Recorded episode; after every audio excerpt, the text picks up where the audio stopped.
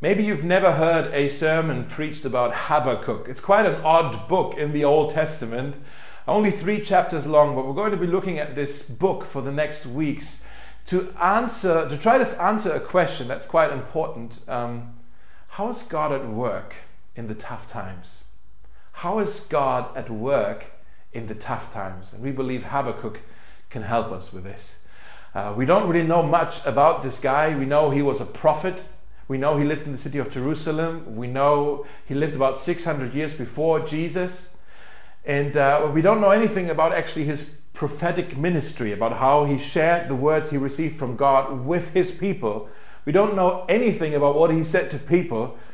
All we find, and it's, it's brilliant, all we find in, in this book is actually his conversations with God, how he hears God, God's voice and what he says to him. And that in itself is already quite revealing, and we want to be looking at this. Let me give you a little bit of a background of the story here.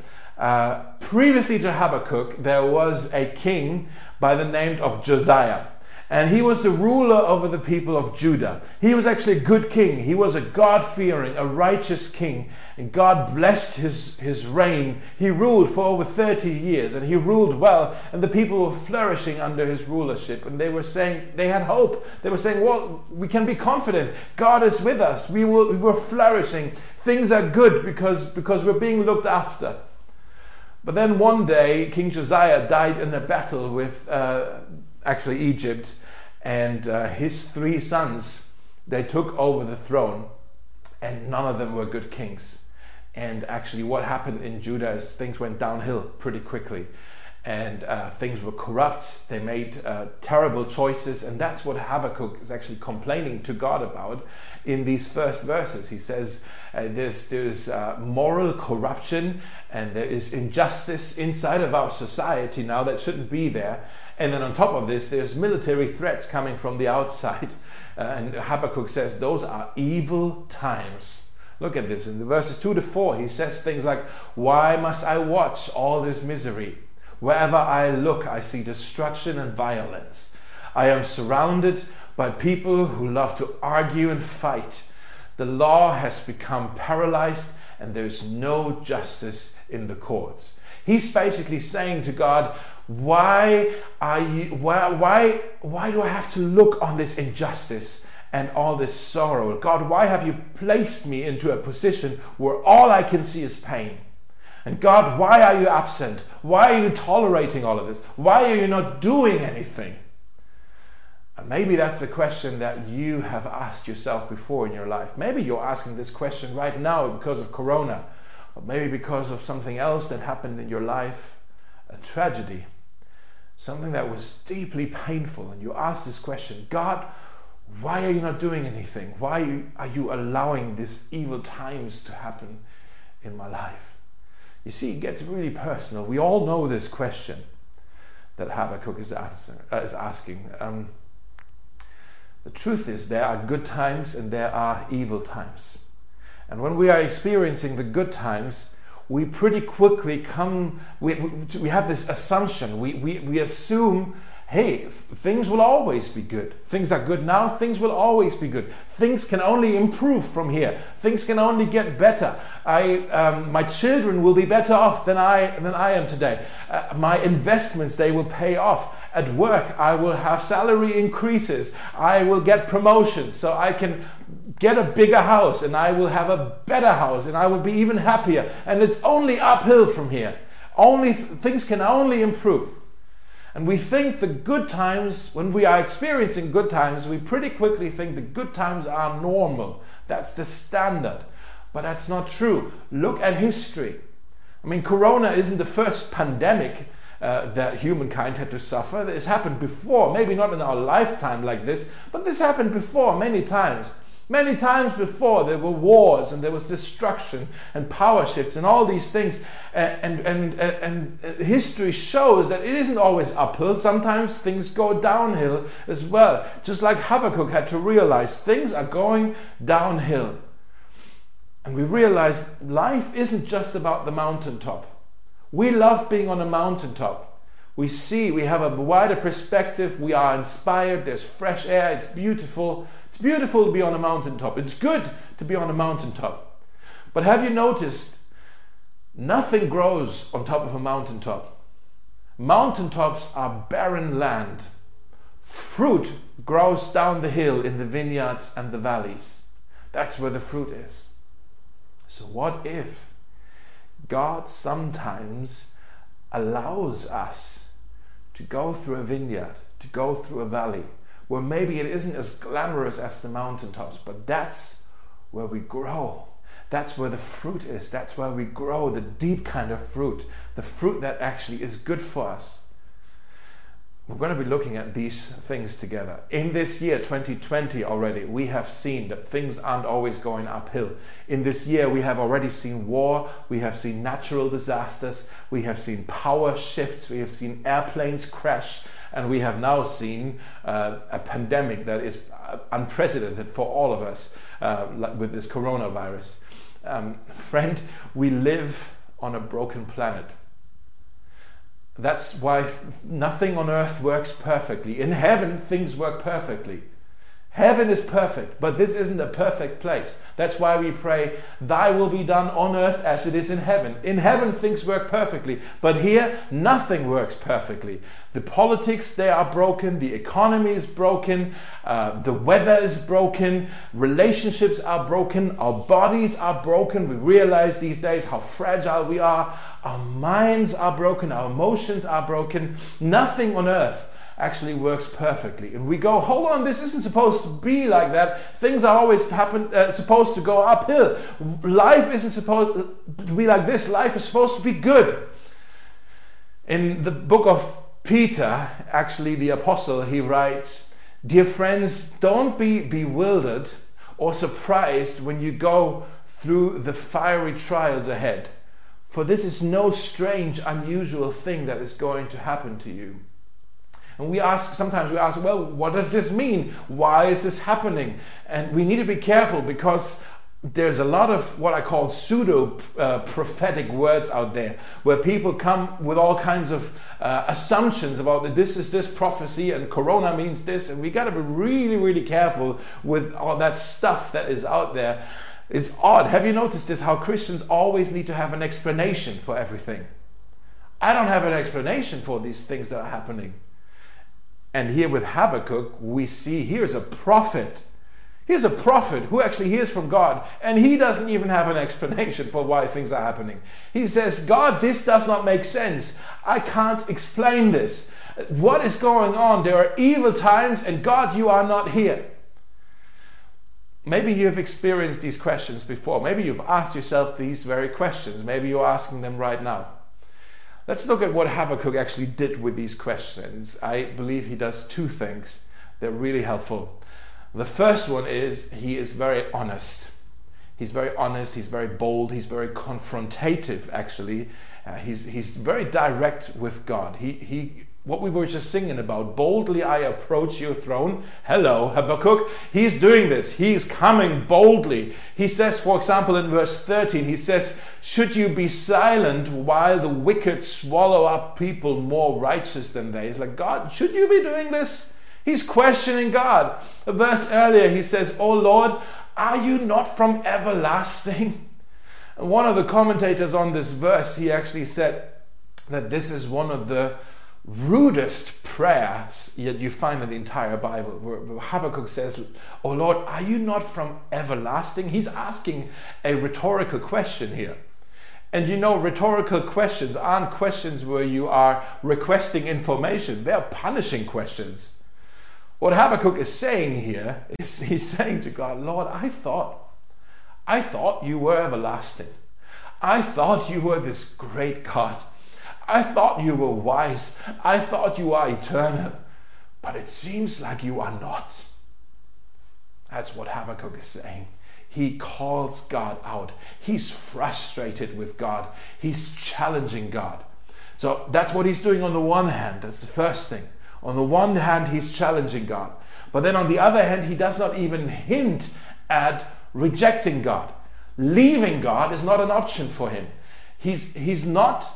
Have you noticed this? He's not talking about God. He is talking to God. He's actually praying. He says things like, my Holy One. He's saying to God, you. He's talking to God, not about God. That's the second thing. The first one is he's very honest. He's very bold. But the second thing is he's faithfully seeking God. He's faithfully seeking God. There are a lot of people out there who think, oh, I, I can't be honest with God. I can't be this direct with God. I, I can't tell God how I truly feel. And there's a lot of religious people who say, you know, don't question God. You can't question God. He may punish you if you question him. God is a king. He is holy. He, he's, he's, he's, he's righteous, and he's, he's, he's above us, and he's sovereign. Well, how dare you question God? We shouldn't question God. You better work on your prayers to make sure you say the prayers just right and, and appease this king so he's happy with you and you don't anger this king. That's what some religious people say. On the other hand, you have... you know, the modern secular people, loads of them in Berlin, uh, and they are saying, they're quite confident in their own perception and their own arguments, and they're saying, like, I don't see how God can bring any good out of this. I don't see how God can allow all this suffering, uh, and therefore I'm going to reject this God. And, uh, and you have these two, like the ones who are saying, you, you know, don't be honest, don't question God, just appease him. And the other ones is like, well, let's be honest, this God sucks. And sorry, and, and, and let's just reject this God. And have you noticed this? Habakkuk is neither of those two. He's neither. He is so honest, it makes those of us who are more the religious types, it makes us really uncomfortable. It actually makes us reach for a box of popcorn and eat it, and it's like, oh, well, let's see what happens now. I wonder how God's going to punish Habakkuk for being so straight with him, for being, for shooting straight and for being so honest with him. And, and that's what, what, what we feel. We feel uncomfortable. It's like, what's going to happen now? You can't talk to God like this. And on the other hand, he wouldn't even think about leaving God. He's, he's saying, like, I can't figure life I can't figure out my life with you, God, but how on earth am I going to figure out my life without you, God? All I have is you. Therefore, I am going to seek you. Only you have all the answers. It doesn't make sense to me, but I'm going to seek you. I'm going to seek you. So what we have here isn't, we, we, we don't have, we have the honesty, but we don't have the rejection. What we have here is a faithful wrestling with God. That's what he's doing. He's faithfully wrestling with God. And here's my point. Maybe you want to write this down. Complaining about God is rebellion. Complaining to God is worship. Complaining about God is rebellion. Complaining to God in the form of a prayer, that's worship. You're seeking him. Habakkuk, what we have with him, you don't have, you know, the dishonest, legalistic, let's appease God, nor do you have an honest kind of in-your-face rejecting of God. You have faithful wrestling. It's very different. And I believe Habakkuk could only do this because he understood something about God's grace. He knew, he has experienced God's goodness in a way that he realized, the only way how I get to even hear God's voice, how I can come to him and talk to him and pray with him and have a relationship with him, all of that is because of grace. It isn't because I've done it right. It isn't because of what I bring to the table. No, it's grace. It's God's goodness. It's not based on how well I pray my prayers, how I do it all the right way. No, it's grace. It's based on his goodness, not on my goodness. Habakkuk has experienced, he knew something about the grace of God that you and I get to experience as well. That's why we can sing, boldly I approach your throne, the throne of grace, the throne of grace. Another example in the Bible where someone is doing this, this faithful wrestling with God, is our Lord Jesus. Remember Jesus in the garden, he's actually praying and he's saying, God, is there any other way? Is there any way out of this? And yet at the same time, he's faithful. He's saying, Lord, not my will, but your will be done. And even on the cross a little later, he's, he, he, and that day later, he said, Lord, where are you now? He's experiencing this. This is Where are you? Why is this happening? Jesus experienced the same thing. Jesus, like Habakkuk, he's modeling to us what it means to be faithfully wrestling with God. I believe that's what we are invited to in this first chapter. We are invited to faithfully wrestle with God. You have permission to blow off steam with God. God wants you to be real.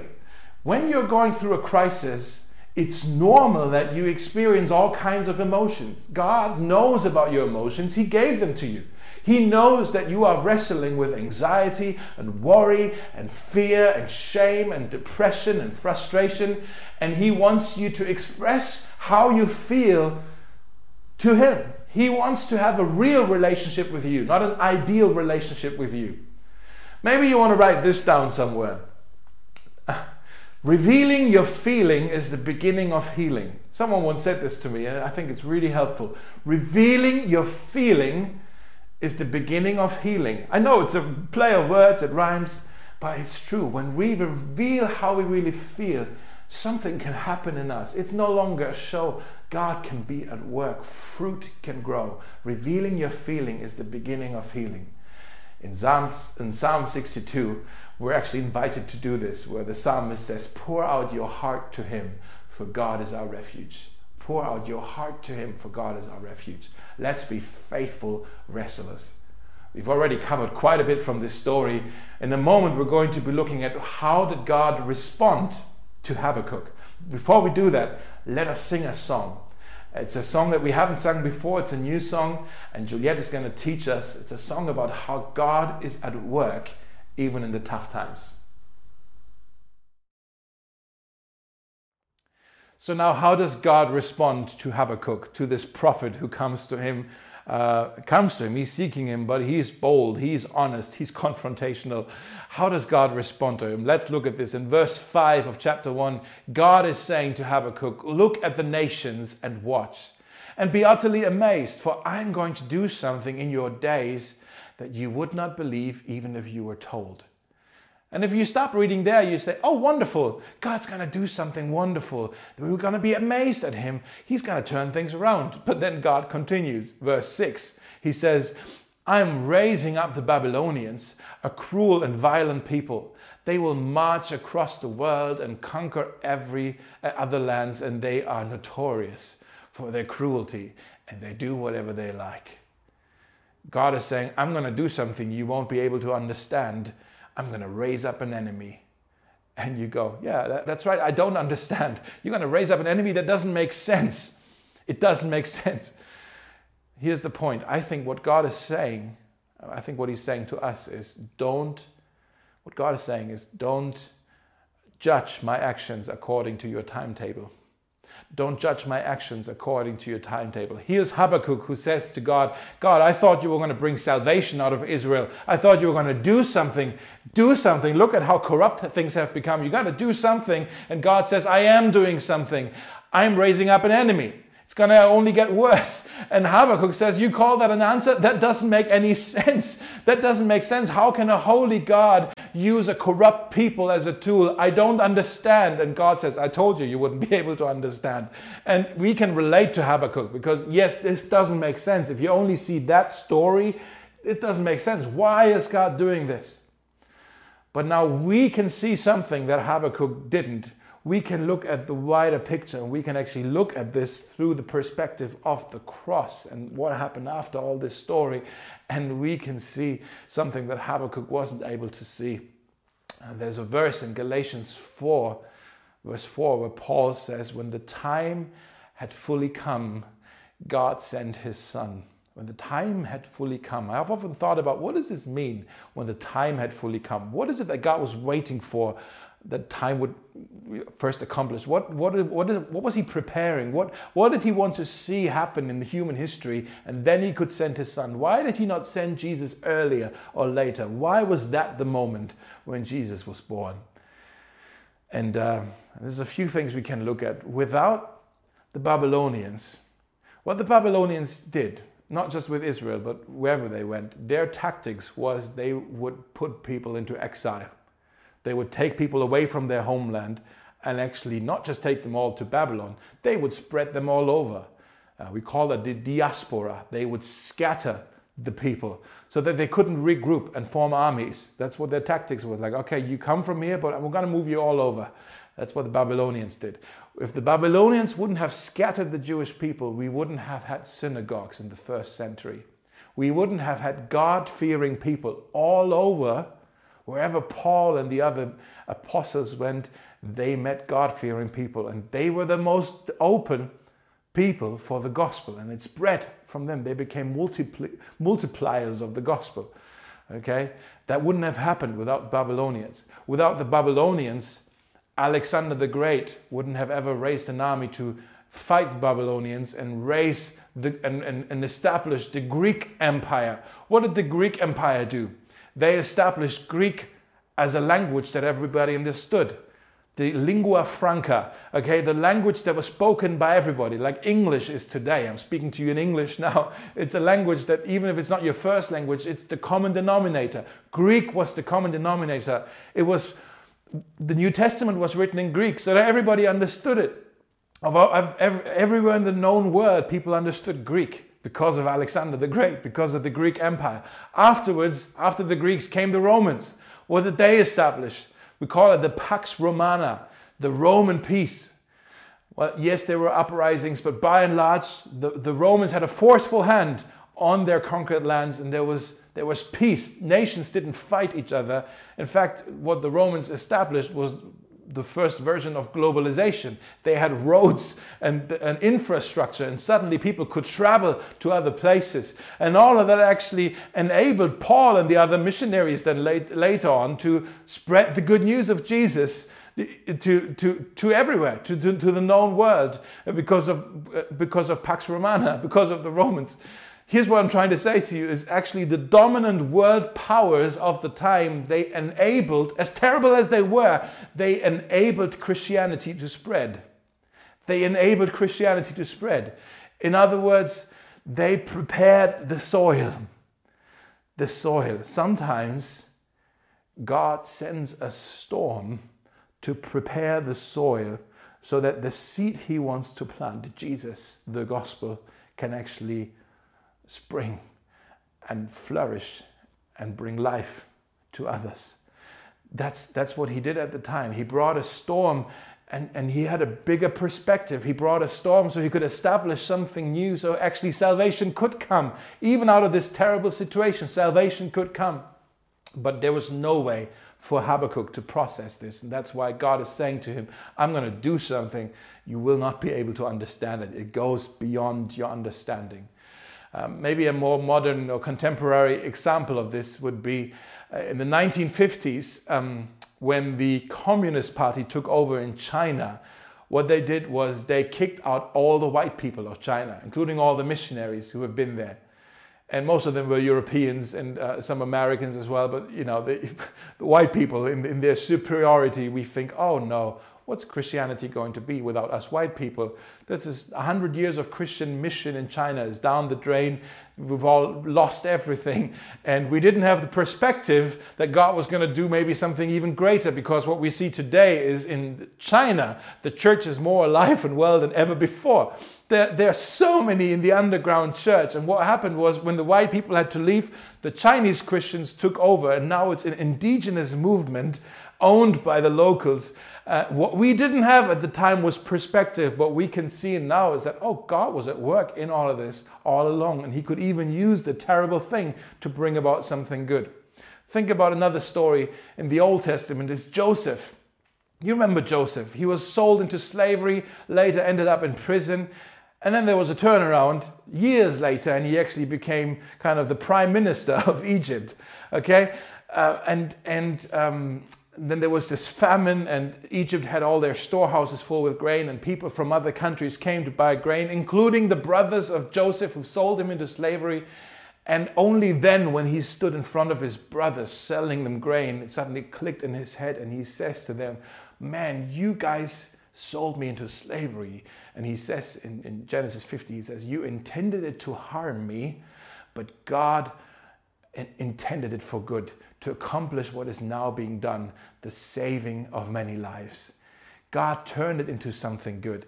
finally, later on, in hindsight, Joseph had the perspective that he didn't have in the beginning.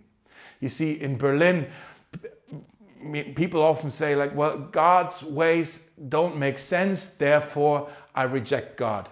I have, God has to make sense to me, otherwise I will have to reject this God. But think about this. It, it, it's not logic. To say God has to make sense makes no sense. Because if God is really who he is, if God is God, then his ways are beyond our ways, his nature is beyond our comprehension, and he's going to be and do things that we are not able to fathom and comprehend. And if you want to put God in, inside your box of your understanding, you've created a God, but that's no longer a God. A God that fits in a box isn't a God, okay? And so we always want to understand now. We want to know, why is this happening now? Uh, but God says, you won't be able to understand it. You don't have the perspective that I have. My ways are beyond your ways. I am God, and I am going to do things that you will not be able to understand. It's a little bit like parenting. When you have a toddler, maybe a two or three-year-old, and they want to eat a piece of chocolate, and you're trying to explain to them why they can't have that chocolate. And yes, you can try to explain it to them on your terms, but it's far beyond their uh, ability to comprehend. You could talk to them about the basic uh, elements of nutrition and why this isn't a good idea for you to have a chocolate now. Uh, but they won't be able to understand it. They'll just go like, no, but I want chocolate. No, but I want chocolate. So what you have to say is, actually, it comes down to this. You got to trust me that I know what's best for you. You got to trust me and, and, and trust me that this chocolate isn't the right thing for you. And that's what it's like with God. When we don't understand him, we need to learn to trust him. There's someone in our church named Christopher who's now sharing a little bit of his story of how he's learned to trust God with the things that didn't make sense. Let's hear from Christopher right now. Just a couple of weeks ago, I wrote in my journal that I was uh, felt that my life was being hijacked. um, it's because I really thought going into twenty twenty that uh, the year was going to be different. It was not going to be as challenging. It might possibly was going to be lighter. Honestly, which really meant that my faith wasn't going to be stretched, or that I wouldn't have to wrestle with questions of, God, do I trust you? I've had some pretty challenging years um, and was kind of just really wanting a break. So this was not uh, the beginning of a break for me. The ironic thing is, is that there's countless stories that I can share about God's faithfulness and how he's proven himself to be faithful, even when I'm not faithful, time and time again. You see, there was a situation where my employer um, told me that if I wanted to stay employed by them, that I needed to actually move back to the U S for a year. It was frustrating because we thought we had worked out all the details in which they had already agreed that we could stay in Berlin, only to take or to go back on their word. This was disappointing. It was uh, frustrating. Um, we didn't understand really what was going on. And through time, that frustration has continued to grow, and obviously uh, more towards God. And through that wrestling, I really felt just God asking, well, do you trust me? And I really was disappointed at that question by God, because um, there have been so many times I've, I thought I've shown that I trusted him. I moved to Berlin in trust of him. However, the reality was is that I didn't, um, because the question that was going through my head was, how do I provide for my family if we stay in Berlin? And the question was not, how do I provide for my family, but God's really wanting me to ask, okay, how is God going to provide for my family if we were to stay in Berlin? And he revealed an area of my heart where I thought that I trusted, but really where I doubted, and that I thought it was still my control or my responsibility. And that's, give me, don't get me wrong, I do still have responsible for my, responsibility for my family. However, it was just an area of my heart that he wanted to reveal where I still wrestle or struggle as far as trusting him. And one would think that I have learned that lesson already, um, and there's areas and times that I have learned it, but God knows that it's a lifelong journey, and he's continuing to be patient and take me on that long journey um, in order that he can show really the deep vastness of his faithfulness and love to me. Um, and he's willing to be patient um, on that journey, and the struggle that I have more is me being patient with myself and not living the disappointment of my faith not being further than what I would like it to be. But the reality is, is that God uses every situation, every circumstance um, in order to reveal to us and show us um, that He loves us, that He pursues us, and that He wants our whole heart, and how much of our hearts actually don't actually belong to Him. Although we might think it up here, just how much of my heart here really is something different in my own struggles. And that um, our God is a God that doesn't waste anything, um, but a God that uses every situation, every circumstance, every moment of every day in order for us to be able to see His love as well as His faithfulness. And our God is a God that turns the beauty, or the ashes into beauty, um, and a God that actually will never give up and will always pursue us, because we can call Him Abba Father. After Habakkuk, many years later, in the New Testament, the book of Acts, chapter thirteen, we see Paul preaching the gospel in the city of Antioch. And he's preaching to the people there, and he's saying, Jesus is risen. He is alive. He is the Messiah, and through Him forgiveness is possible. And then Paul says something in Acts chapter thirteen, verse forty-one. He says to the people of Antioch, remember what the prophet said. Which prophet? The prophet Habakkuk. He said, remember what the prophet said, look and be utterly amazed, for I am going to do something in your days that you would never believe if you were told. And Paul here, he is quoting the prophet Habakkuk, the word that we were just looking at, what, what God said to Habakkuk, look, I'm going to do something and you won't be able to even process it. Paul is now connecting the dots for us, and he's saying, hey, this is about Jesus. This is about Jesus. Jesus is the one who turned the storm into a soil where fruit can grow. Jesus is the one who turned darkness into light. Jesus is the one who brings salvation out of His own suffering. Jesus is the one who trades beauty for ashes. Jesus is the one who turns mourning into dancing. Jesus is the one who takes a punishment upon Himself that brings us peace. Jesus is the one whose wounds that He carries actually heal us. Jesus is the one who turns tragedy into victory. Jesus is the one who uh, turns a crucifixion into a resurrection. Only Jesus could do this. Jesus, who carried all the terrible things. Terrible things happened to Jesus, but He turned them into something good and life-giving for us. Only Jesus can do this. And you may be wondering now, okay, what does this mean for me though? I love Jesus. I want to follow Jesus, but I still experience difficulty. If Jesus can turn things around, what does this mean? Is there any hope for me right now? And I want to say there is hope. Paul also wrote to the church in Rome in chapter eight, Romans eight, verse twenty-eight. Maybe you know this verse, but let's read this. He says, we know, we know, not we hope, but we know that for those who love God, if you love God, this is for you. This isn't a promise for everyone. It's for those who love God. We know that for those who love God, all things work together for good.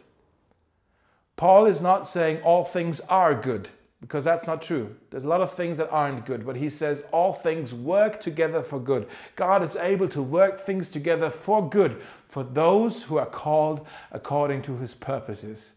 That's a promise that is for you. The resurrection power, we talked about this last week, the same power that raised Jesus from the dead is for you today. And if Jesus can turn things around, if Jesus can bring salvation out of His own suffering, then He can also turn things around for us. We know that all things work together for good for those who love Him and are called according to His purposes.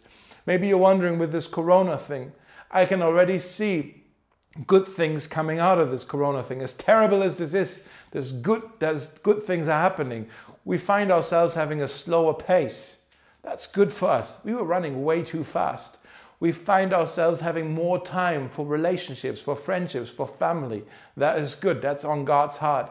We find ourselves more aware to care for vulnerable people. Man, the, the weak, God has a weakness for the weak. They're on God's heart. We find ourselves that we acknowledge our humanity, our frailty, our weakness, our own weakness. We find ourselves more praying. All of those things are good things that are coming out of this crisis. So God can turn bad things into good. We know that for those who love God, all things work together for good.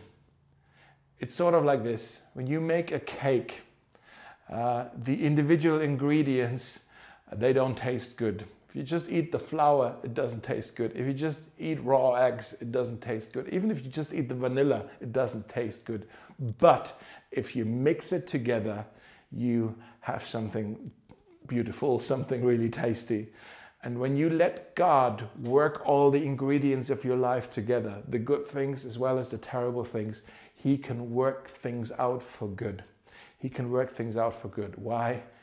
Because He's a good God. Let's pray together. God, I thank You for this word that You gave to Habakkuk. It's hard for us. It's a hard word for us to, to accept and to realize that You are at work and doing things that are beyond our comprehension, that we are not able to understand. But Lord, we want to trust You, even when the times are evil, when the times are not good. We want to trust You because You are a good God and You have promised to work things out for good for us, for those of us who love You. And so that's what I want to pray for our church family today. I pray for those of us who are struggling. I pray for those who are in pain, that You would draw near to them and that You would give them a glimpse of the perspective that You have, and that the things that are evil that are happening in our lives, that You can even turn these things and mix them together in our lives and turn them into something that's good. And help us, Lord, to, to, to be alert to how You are at work in our lives, and also maybe to look back at times to see how You have been faithfully at work in our lives, so that we can see, like Joseph, in hindsight, man, there's a lot of things that were intended for evil, but God, you, you worked it out for good, and You brought good out of it. You turned that, that storm into a good soil for good fruit to grow. And so we pray that You would continue to work in us, even in this season. We trust You with this. We pray in Your name. Amen.